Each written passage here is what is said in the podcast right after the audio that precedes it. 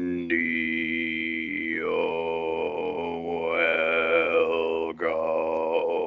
to Flicking and Screaming.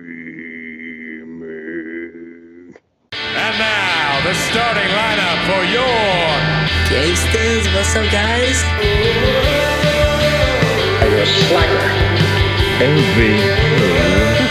I'm not going to debate you, Jerry. God bless the internet. What the hell's going on out here? Yeah, fuck it. Welcome to Flicking and Screaming, everybody. I am Jed Sprague here with my co-host Evan Fagundis Hello. and JT Chipman. Hey everyone. And this week we are revisiting Dune, and we're going to be talking a little bit about potential forecasting for Dune 2. But before we get into that, how we doing, gentlemen? Chip, uh, were you a fan of my uh, my chortling, my throat throat singing? It was. I felt the vibrations coming through my Skype, up through my microphone into my headphones. Um, Just so like being in the I- theater. Ex- Exactly, exactly. I'm ready to bathe myself in the blood of my enemies and pray for their knives to chip and shatter. Um, I'm very good. I watched Dune like twice uh, this week and just had a really great time with both of those watches. Um, and I watched the trailer for Dune 2 many, many times as well. I've done my I've done my research, if you will, and I I also did reread the book synopsis, which I read the book you know almost two years ago now, but I had to reread the book synopsis to to remember some some details and some characters for what uh, for what we're going to look forward to. Which make I don't know if that's going to come up in this conversation if we talk about what we're excited for in part two or not, what we want to Oh. see happen. Oh, it's coming up. Okay, good, good. Evan, how are you? Um, you know, I'm doing well. I'm glad you're doing the throat singing there, Jed. It's very fitting considering Chip and I are both drinking uh, the blood of prisoners that that had been slit in front of us at this point. No, I, I I'm doing well. I'm excited to talk about this movie. Um, again, I'm really excited about this movie coming out. We were just talking about you know releases a few minutes ago, and I don't know if we have a ton to, right in front of us here over the next few weeks, but you know, a month out, two months out, three months out, we got a lot to be excited for with this kind of being the capper. Um, so I'm excited about that. It's getting a lot sunnier here in Northern California. Really excited about that. So I have nothing to complain about. How are you doing, Jed Sprague? uh Jed Sprague's doing good. You know, just uh settling settling into uh the sunshine. I think you know we're finally I think turning the corner. I'm ready to proclaim it. You know, in Reno, you never know. You get a couple of uh springs of deception, uh, as they like to call them. Uh, we had snow here last week, but I think that's going to be the last of it. I think we're going to, you know, be bathing in the sunshine, be outside, and you know what? I'm also in my force my wife to watch movies because she ends up enjoying them, even though she says she's not in the mood. Era. I know I talked about that in our group message earlier, but it's been awesome. We've been watching so many more movies than I'm, uh, you know, used to, and let me tell you, she was a big fan of Dune. Uh, Mm. first first time she saw it and was fired up, and so that was, uh, you know, that was great. was that first watch two years ago or was it uh, more recent? no? Her first watch was when we watched this week. Okay, nice. Yeah, so Nice. you know, as you as you recall, the very first time that I watched Dune, um, you know, was at 2 a.m. on my couch because I felt left out that you guys were both uh, walking out of the theater, desert power from my couch, uh, if you can recall. Um, but yeah, I'm excited. I think this is a really interesting movie to talk about, and I think it's a good time to revisit it because of the trailer dropping, um, but also because, you know, it was just May the 4th, and uh, you know, the the the story that Star Wars cribbed the most things from uh, is right in front of us, and I think it's it's only fitting that we talk about uh, about the franchise that has the potential to to uh, surpass it. Who could say? I've seen a lot of people running with a trend on Twitter, which is May the 9th chip and shatter, and as opposed to May the May the knife chip and shatter. So Mm. we're Wow. coming we're coming for everything Star Wars has. And it's Mm. Tuesday, May the 9th, as we record this. So How about that? That's fun. Um, I want to talk about a couple of things, but I think I want to first talk about how long was it since you guys last watched Dune? Probably like nine or 10 months for me. I think it was last summer, um, early last summer that I showed it to my dad. That was actually the like fourth time. No, that was the third time I'd seen this movie. Um, yeah, but that was the last time. I watched it twice, kind of almost right back to back. Um, saw it in theater, saw it immediately as soon as it hit streaming.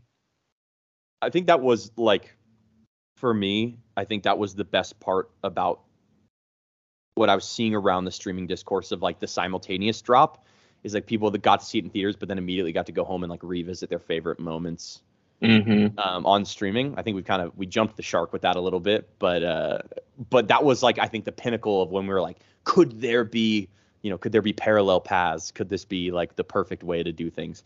Um, Chip, what about you? When was the last time you saw it before this? It would have been release week.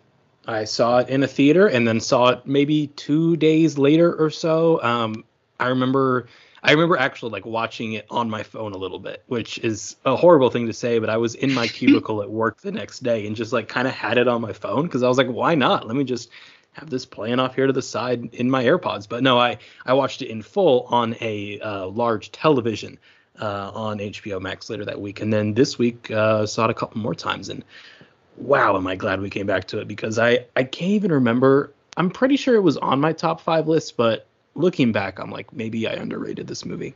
Spoiler alert. Yeah, Mhm. yeah I, I think that's a good way to transition into what stood out to you this time you watched it.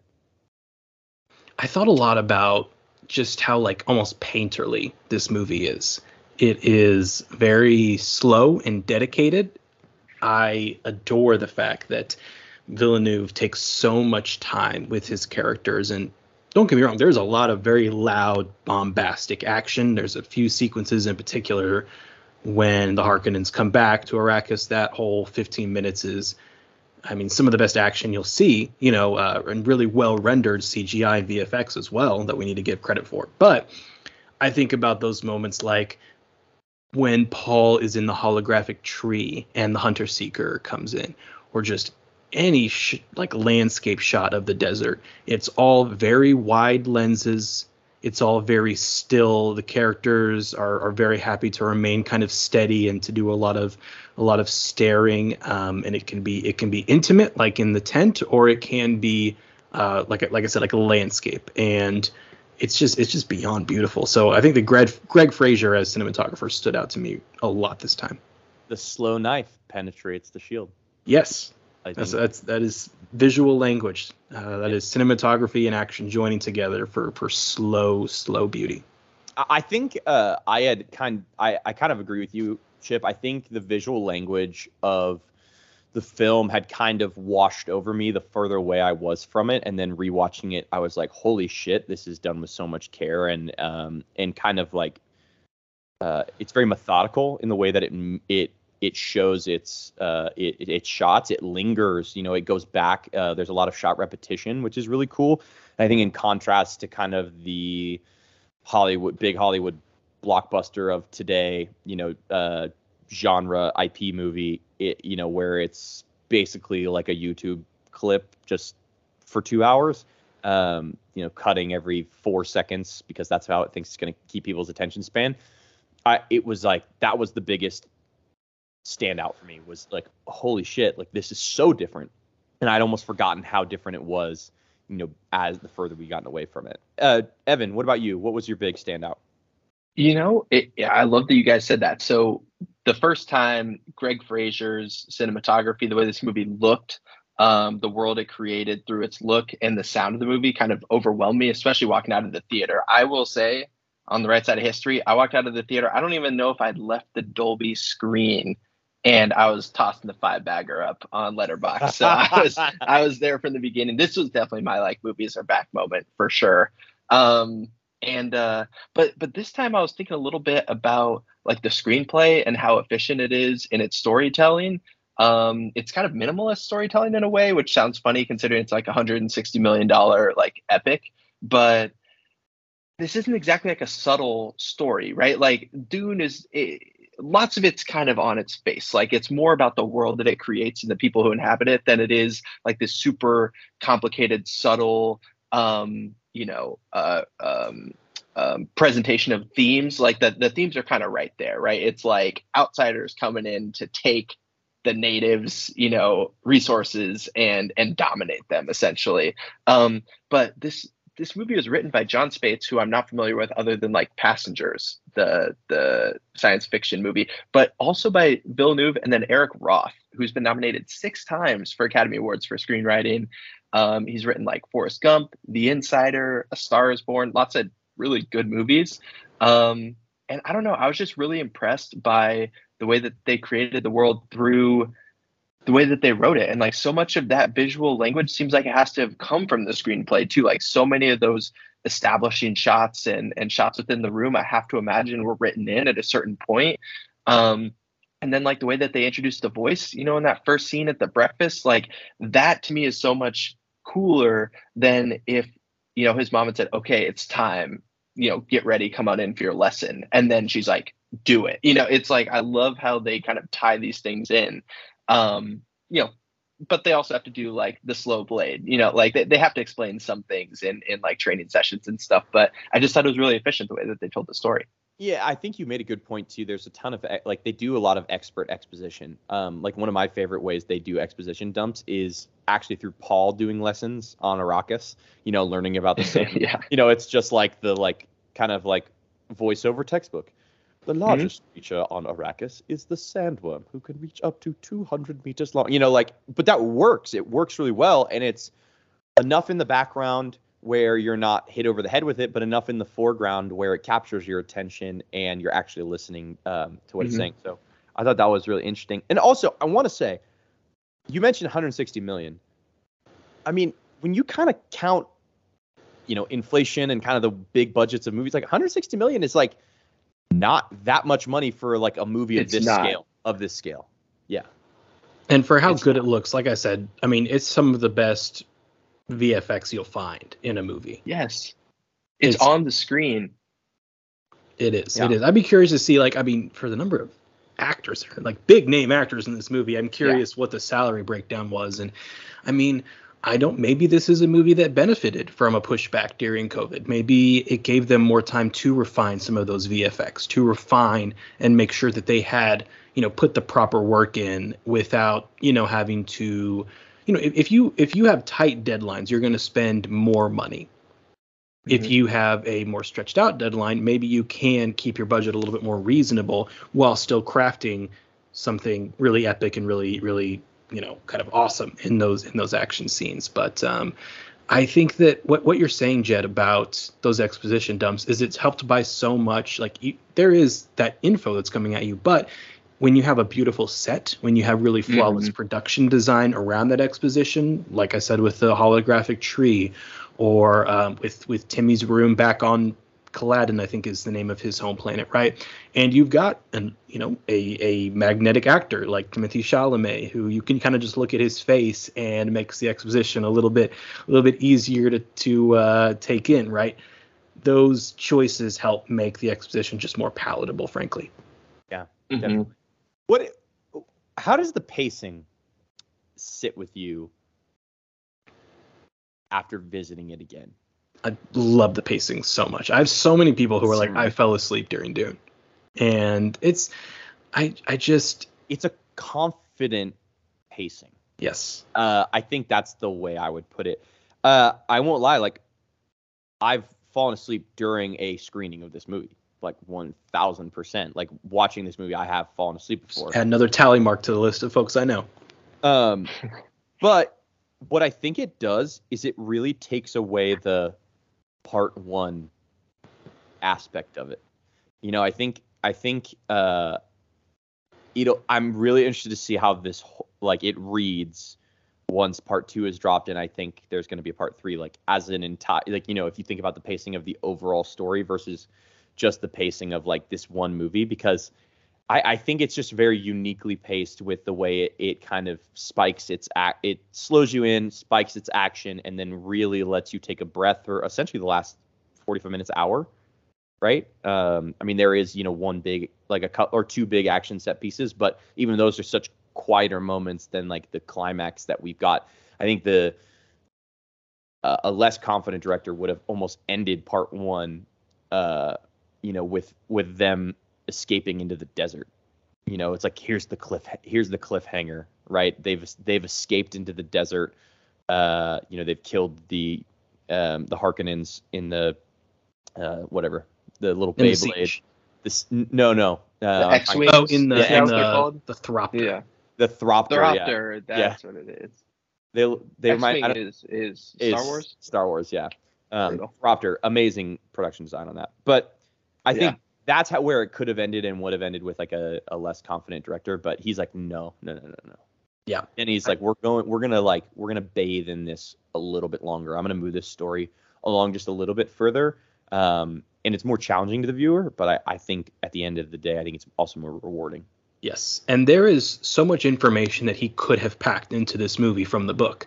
A lot of it is dialogue oriented, but I mean, there is there's so much internal conflict in these characters that could be presented in a much more I don't know, rabid way almost in a way made for low attention span folks and just thrown stuff at you. I mean, Timmy could have had, you know, a hundred different monologues from just the events of part one that are in the book, right?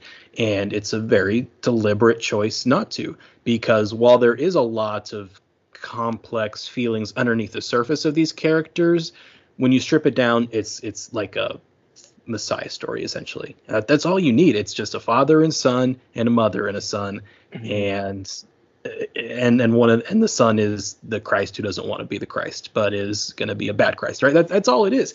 And they just let the characters' faces tell all of that. They don't stop and look into camera or I don't know. It, like there's not even like a lot of like existential crises from these characters that has to be delivered like really dramatically, right? It it's all played out on their literal faces uh, throughout throughout the movie. I just want to say, Bad Christ sounds like a, a movie franchise from like the Family Guy or South Park universe. It's like coming to theaters near you, Bad Christ 2. I'm pretty sure there's an SNL skit where like I think I think it's a parody of like a Tarantino movie where like Jesus gets resurrected and like has an AK-47 and kills the Romans who killed him. There you go. Oh my god. Um, okay, so I think we've all talked. We we all loved this movie.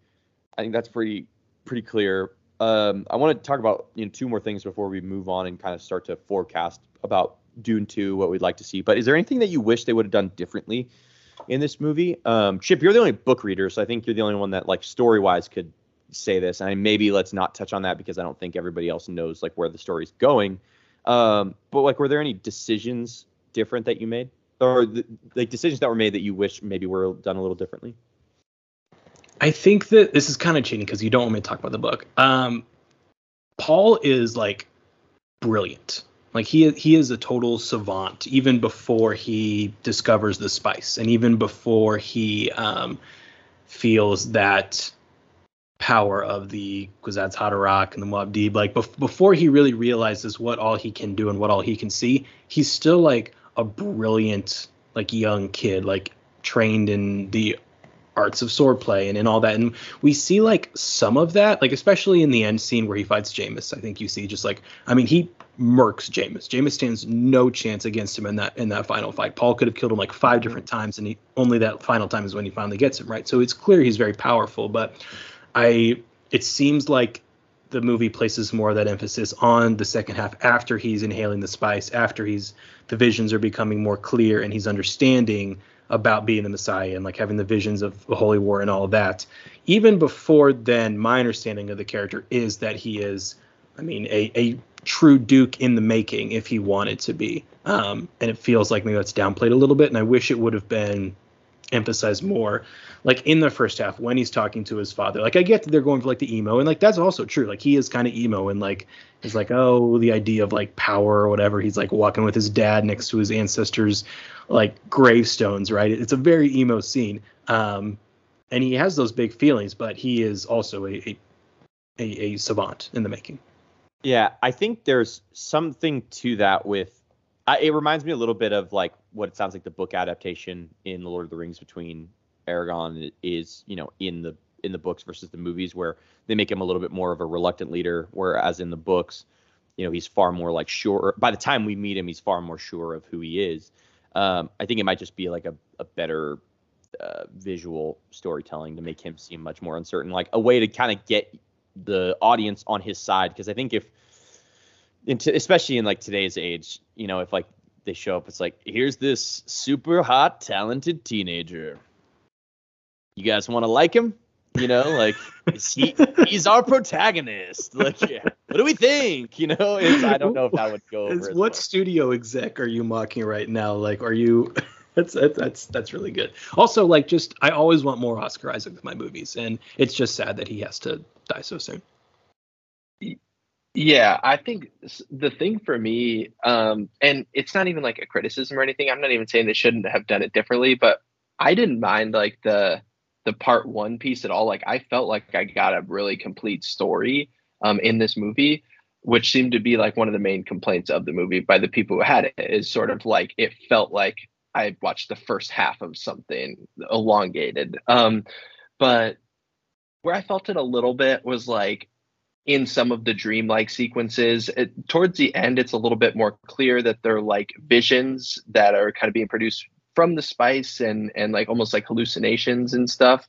But early on, you know, it, those seem to be the sequences that that are going to be served the most by the second movie. Um, there there wasn't a ton of resolution for to like why he was seeing Zendaya other than like he ends up seeing her later and you're sort of like oh wow it's the person he saw you know it's like things are coming true from his dreams which is like a very classic kind of storytelling trope um especially for somebody who's like a chosen one or has like is fated in some way i just felt in the first movie like those were the only moments where i sort of felt like oh so this is going to pay off later Yeah, I don't know. I think too, like the way that he weaves in, um, you know, the way that like he he weaves in some of the nods throughout.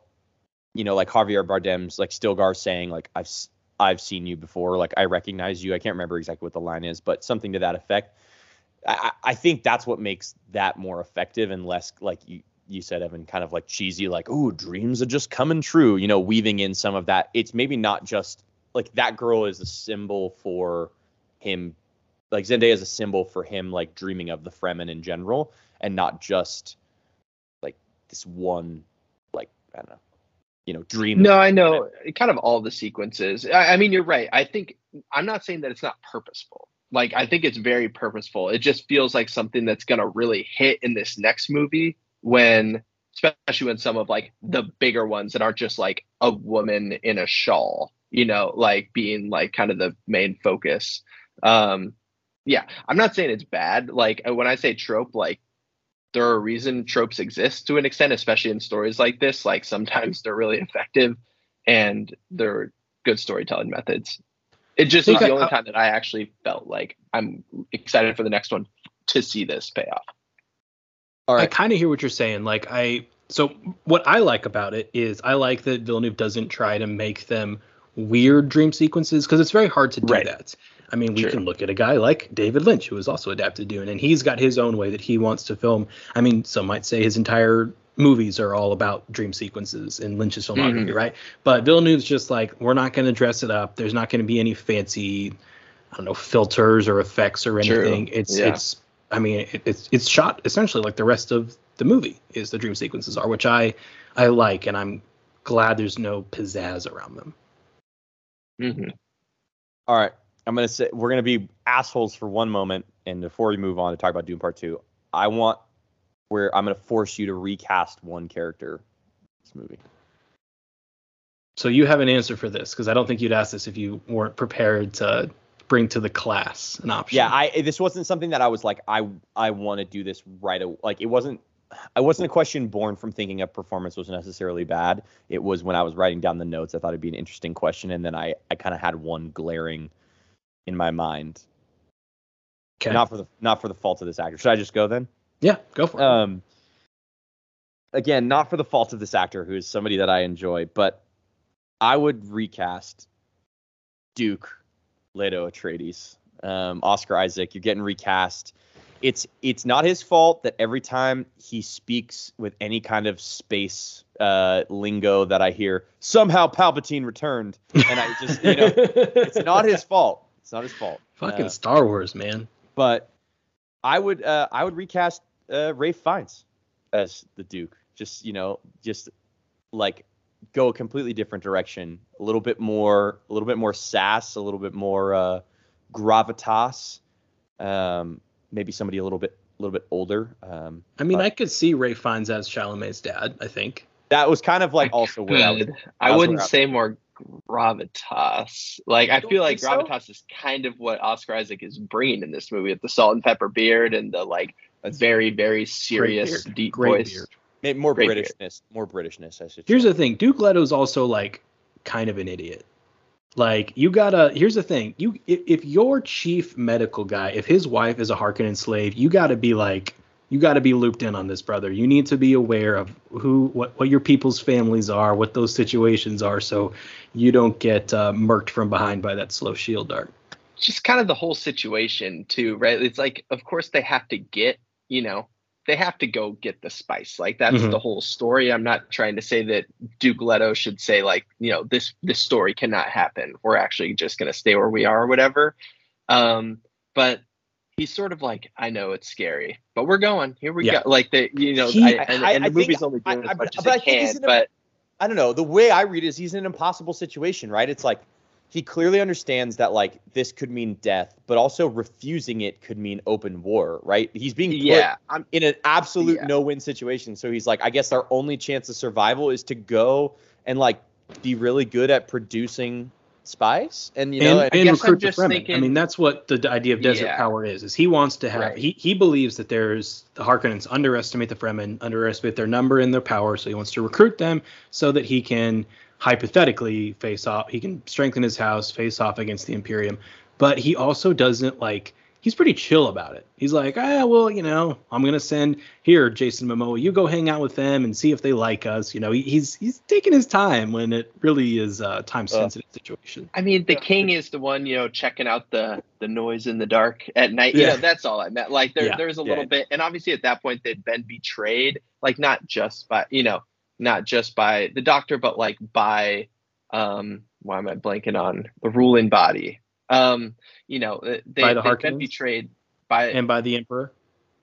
by the emperor, allowing the Harkonnens to use, uh, you know, the their their Sardaukar. methods of travel, and yeah, so he he was toast, but that it, it was just like a little bit, you know, we we could No. send the guards to check out the the mice scurrying around or whatever we got. Probably. For sure. That's what Rachel that's what Rachel said is uh after he gets he gets absolutely like murked and then ever like Josh Brolin and all the homies are, you know, running out. She's like, Where are all these guards when the dude is literally like becoming paralyzed? Um Just cruising around. yeah. Yeah, I don't know. I, I I'm not gonna let you guys also, get away what do we without- think about the the naked scene with uh with Ralph Fiennes? Are we as excited about that scene at the table if it's Ralph Fiennes' British body? I don't think we're as Not that he's not a good looking guy, but I don't think we're as excited necessarily, but I think it um it brings a different kind of yeah, you know, let's just put it this way. I I'm I believe that that uh the Baron and Ralph Fiennes are are cousins a lot more than I believe that Mm. Oscar Isaac.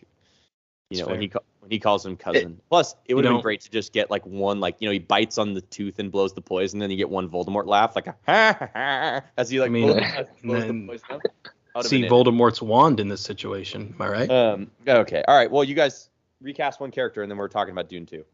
Um, okay, this is this seems bad. I think Bautista's a little bit underused in this movie, and he's gonna get used more. But there, in in if we're just talking about part one, we don't get enough of what I love about Bautista for to keep him around. So I would probably recast him. Alexander Skarsgård. That's you read my mind, brother. I knew. I read my knew where you were going. Do I should the Harkonnens have just been all the Skarsgårds? That's the real question. Is should they have cast every Harkonnen with a speaking line as one of the Skarsgård? I mean, uh, the thing is, Alexander could also play Feyd-Rautha in part two. It probably fits him a little bit more. I, I don't want to recast Austin Butler from that movie, but Feyd-Rautha is he he's got some Lucas Matson energy for sure. Coconut. Um. All right. Ev- Coconut. Evan, Coconut. Um. I don't know. It's so hard. Um, We gave Evan like a 12 minute head start here. I know. Well, it's just I feel bad because no matter who you say, somebody's gonna be like, You're gonna "What? screw someone up. How could Do you it. possibly Recast Timmy Chalamet. The recast. No, no, no. I would no, no, no, never, never. Uh, the star-making performance. Come on. Uh, no. Uh, how about it's a completely different energy, but how about we get um like Ethan Hawke in there for Jason Momoa? It's a little bit more of like slinky slidey, and I feel like Hawke and Brolin could have kind of a funny um, sort of energy between themselves, and it would be a very different take on Duncan Idaho. It, it wouldn't be like the massive bruiser. It would be a little bit more of the like, I'm the smartest guy in the world, but I also warrior, have yeah. the best joke. Yeah.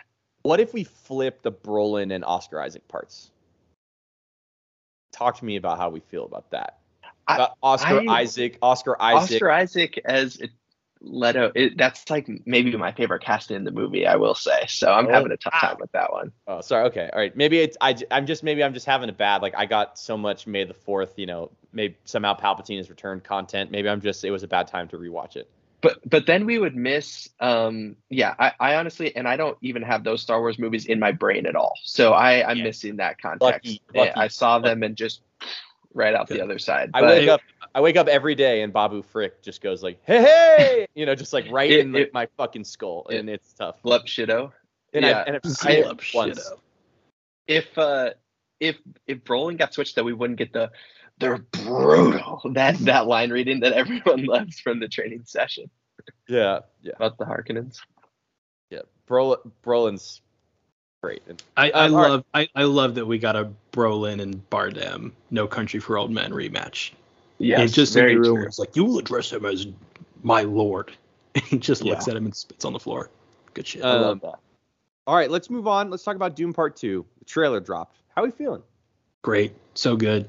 Sandworms, man. We're gonna fucking ride sandworms. There's gonna be a lot of sandworm sandworm riding in this movie, guys. Like, I hope y'all are ready for, like, I mean, oh my god. Is he gonna? Is there gonna be like you know like Tony Hawk Pro Skater like you know like is he because he says don't do anything fancy right like that's in the trailer. That's what Bardem says to Chalamet. Like you know is there like are we gonna be grinding on some ra- like sandworm rails? You know is he gonna hit like a a sandworm like park situation? Do the Fremen have Absolutely. like a freestyle sandworm competition? Hey man, sandworms. I Absolutely. mean, it's it's great transport, but it's it can be a fearsome beast of war too. I'll put it that way. I mean, it, it, it's so perfect because if there's one single thing from the first movie that I'd say, like, I really have never seen anything like that before, it, it's probably the first sandworm attack on the Spice Collector. Like that scene, uh, I, I mean, I didn't jump in there when we were talking about pacing, but like that's why you can pace a movie that way because the the big scenes like that hit so hard. So the fact that this next movie is just like how about Dune Part One, except way more worms? I'm just like, yeah, please give me all the worms. Worm I'll take power, Worm, baby. Worms X Games too, like you're talking about there, Jed. I I think that's like the spin-off, like Dune, uh, Arrakis Dune games. You know that would be fun. I'd be down for that. Yeah, Um, it's like it's like, just like a- Dune X Stream. yeah, it's like a desert walking competition. You know, it's just a bunch of Fremen. Like I, I can, I think, I think everyone can get behind that. Um, I love So- the little doo doo doo doo, Oh, like the the the, thumpers? worm collars too. The yeah. The thumpers, yeah, I love those. So here's the question: How bald is Austin Butler in this movie? Actually, He's completely bald. No eyebrows. Fully. No, nothing on the head either. I mean, it's it's like uh, Joe Pesci in JFK as as David Ferrie, just Yeah. bald, like completely bald from head to toe. are we, are we at all concerned about about this man, this man's performance? It seems like in a very crucial part. No, I'm, I'm not concerned in. at all. I'm all in. He's so You- good. Like we were we were talking about him being one of the you know three or four best performances of the year last year. We got to have some faith. He was on my top Are you five, concerned, baby. Jed? I'm with it. I, I don't know. I'm like, I'm I'm Be a mildly contrarian. I'm mildly zag. concerned. I think here's the deal: is like, I, I mean, listen, I've been on record, you know, as saying I don't love Elvis the movie, but I thought that his performance was transcendent and you know, obligatory.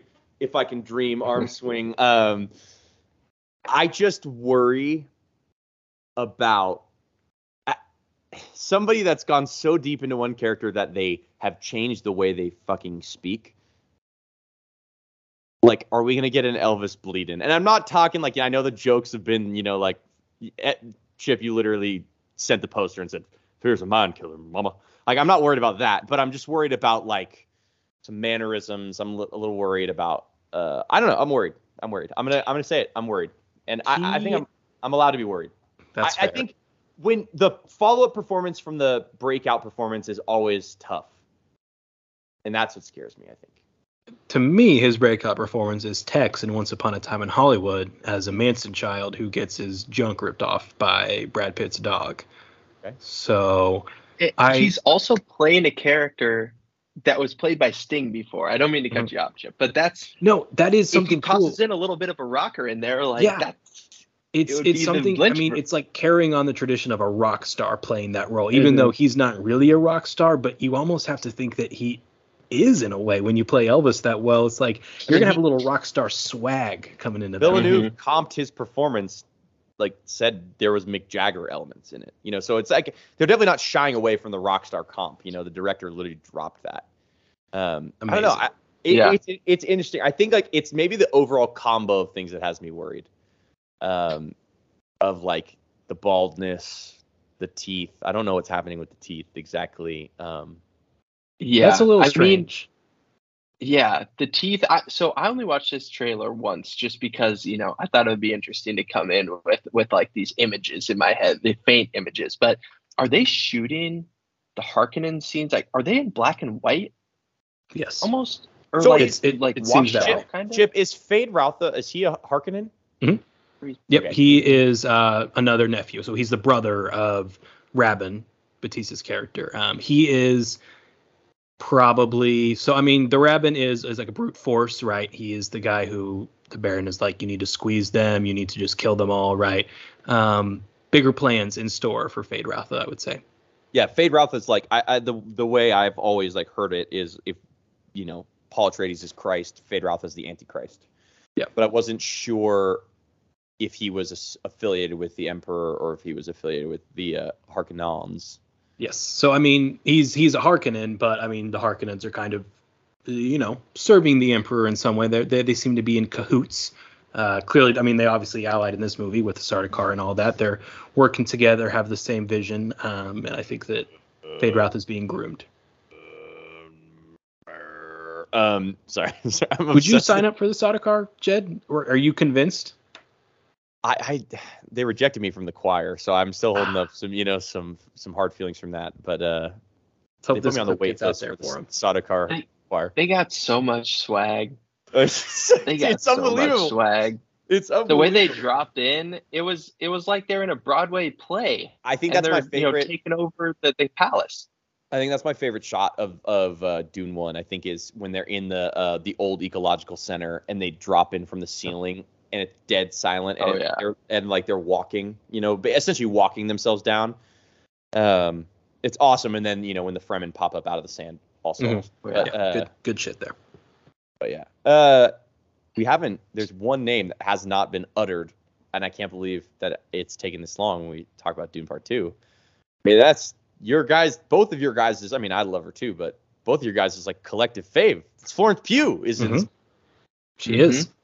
She's She is. she, she won't have the biggest role ever. I'm gonna be totally honest with you. I heard. I I- heard we're gonna get n- like as much time as Zendaya gets in this movie in Dune One, is what the princess will be. she kind of has i mean in the books she kind of has a role as i mean she's she will play into the story but she also kind of has a role as like an archivist and is in some ways kind of like a compiler of these stories and like a narrator so i think at one point you like literally see her like talking into some kind of recording device so she's kind of playing this outside role um, in collecting and studying histories that will then and then eventually her story gets folded into these histories as well um, so don't I w- I wouldn't expect a lot, but I she is a will end up being a very important character by the end of the movie. I'm gonna be in the theater with the vuvuzela. So if she's on if she's on screen for 28 seconds, I'll be playing it for 28 seconds. If she's on there for a minute and a half, you know. Um, I, I, I I'm excited. I have seen that's been the stuff I've been kind of most disappointed to see because I haven't been that worried about spoilers. I've gotten quite a few Dune spoilers, and it's kind of one of those stories that's always been out there, but people kind of throwing cold water on that every second that they can on Twitter. I know we talk about Twitter on this pod probably too much, but I've been I've been just like, let me have this. Let me go into the theater hoping and praying. It's not like I'm a stan, you know, where I'm like, I wouldn't have paid $18 for this movie ticket if I knew that Florence Pugh wasn't going to be in it for, you know, more than two minutes. But one can dream. All right. We talked about a couple things. What's the number one thing we're most excited for? Quickly, Chip. Mm. I don't. Mm, I'm not going to say too much because again, I, I do want to try to avoid spoilers. But so I'll I will just say, I mean, we're going to get some Timmy versus Austin stuff. You saw that in the trailer, so that's not a spoiler, right? You will see Paul, Muad'Dib, Kwisatz Haderach versus Feyd-Rautha. Um, Mhm. and it's if if they do it right, oh boy. I, I get. I'm glad you took that one. So I'll, I'll, I'll take that one also. But on top of that, two things: wor- more worms. I already said it. Cannot wait for more worms, and I'm very excited for Zendaya because I I don't know. She's one of those people who's like one of the most famous people in the world, and I just don't really have that much of a connection to Mhm. her as a performer. You know, I I I don't really like um Euphoria very much. I only watched you know the first six or seven episodes and and just kind of shut it down. Um, not a huge fan of of those Spider-Man movies. Like, so I, I'm looking forward to something that I'm very interested in, featuring her heavily. Love it. Uh, I think for me, I'm going to go a different direction. I'm interested in Denis being back in his bag. Um, I just think like, obviously, I think he's a confident director. I think he's done a lot of things that we all collectively really love. I think this is the first time he's done like a sequel to anything that he's done, and I, I'm really interested to see what that looks like. You know, um, already with the black and white stuff, it seems like he's going to cr- try to create a distinct visual style between this and Dune Part One, and I, I that to me like was the most encouraging shot of the entire trailer. Um, Yeah. Seeing that there is something that's going to be distinct, you know, not it's not just going to be Dune Part Two. It's going to be Mhm. Dune Part Two, its own thing, which I think Yes. is is Yes. really Yeah. And, and is he gonna somehow like scale this movie even more? Because that we the Dune Part One might have looked like the biggest movie I've ever seen, or like the stuff on screen seemed the biggest that I've maybe I- I ever don't- seen. Is he somehow gonna top that? I, I almost wonder if he's gonna. I I, I actually don't- can't even wonder because if Like we're gonna zoom get more, in even a if we're gonna get more more worms, we're gonna get more scale. I think that's just like that's just gonna have to happen. But I was wondering if like we're gonna get a lot more intimate in this in this Yeah. one, um, be, like because there's no way to really scale up. Maybe he'll scale down and then scale back up for what it seems like. Chip, correct me if I'm wrong. There will be a part three, correct? Uh, that's the plan. They want to do Dune Messiah. They want to take this to I mean, all all the way for uh, the Kwisatz Haderach story for Paul Atreides. Um, I think it, the thing about scaling down, you might see in part two, is a little more of that political stuff. I think we're going to see a little more Mm. political intrigue, some maneuvering. Um, Trade- that trade- Trade you, routes. you get say again. some trade routes. Yeah, yeah, trade routes. Uh, the separatist forces are moving into Naboo. Um, it's gonna be no, it's it's gonna be. I think you're gonna see, especially with Feyd-Rautha and Léa Seydoux. Léa Seydoux, pardon me. You'll Ooh, you'll see some stuff there. Uh, we haven't talked about her either, but the Too many, hints too many famous actors in these movies to talk about. so so many so many famous actors. Um, like I can think of like six that we haven't even mentioned, you know, between us. Christopher Uh, Walken is playing the Emperor in the movie, yeah, what? Oh, Oh. my god. All right. guys. that is insane. We have to wrap before we keep we keep going. Thank you guys so much as always for listening. Uh, we hope you enjoyed this kind of revisit of, of Dune, high level overview revisit, um, and some chat about Dune 2 and what we're excited for. I think, you know, coming in October, right? Um, I think no early November. I think oh, November, early Mhm. November. So um, I think it's gonna be a good time. uh, award season. at the movies. Yeah, I mean it's it's set up in the right space. Um, but we're really excited and we hope you are too. So thanks as always for listening. If you haven't already, follow us on Twitter, Flick and Scream, Instagram, Flicking and Screaming. Join the conversation at flickingandscreaming.com. Instead of just next week, I'm gonna highlight the next couple weeks for y'all so that you can make sure you are seeing the movies that we're gonna be talking about. Next week, we're throwing it back, flicking and screaming style. We are going to do a 2000s rom com. We're going to be talking about the Cinephiles rom com, the definitive Cinephiles rom com, and that is Something's Gotta Give. Nicholson, Keaton, Keanu Reeves. I'm really excited to talk about it. I think it's a phenomenal movie. Um, out even outside of like even if you just take it outside of the rom com genre.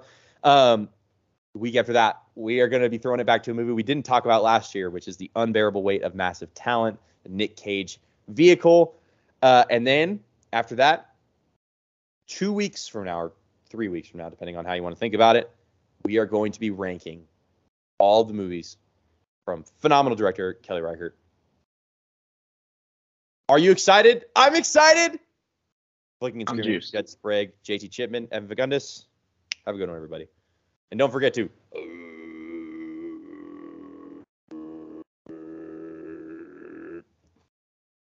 And now, the starting lineup for your Gangsters, what's up, guys? Are you a slacker? MV. I'm not going to debate you, Jerry. God bless the internet.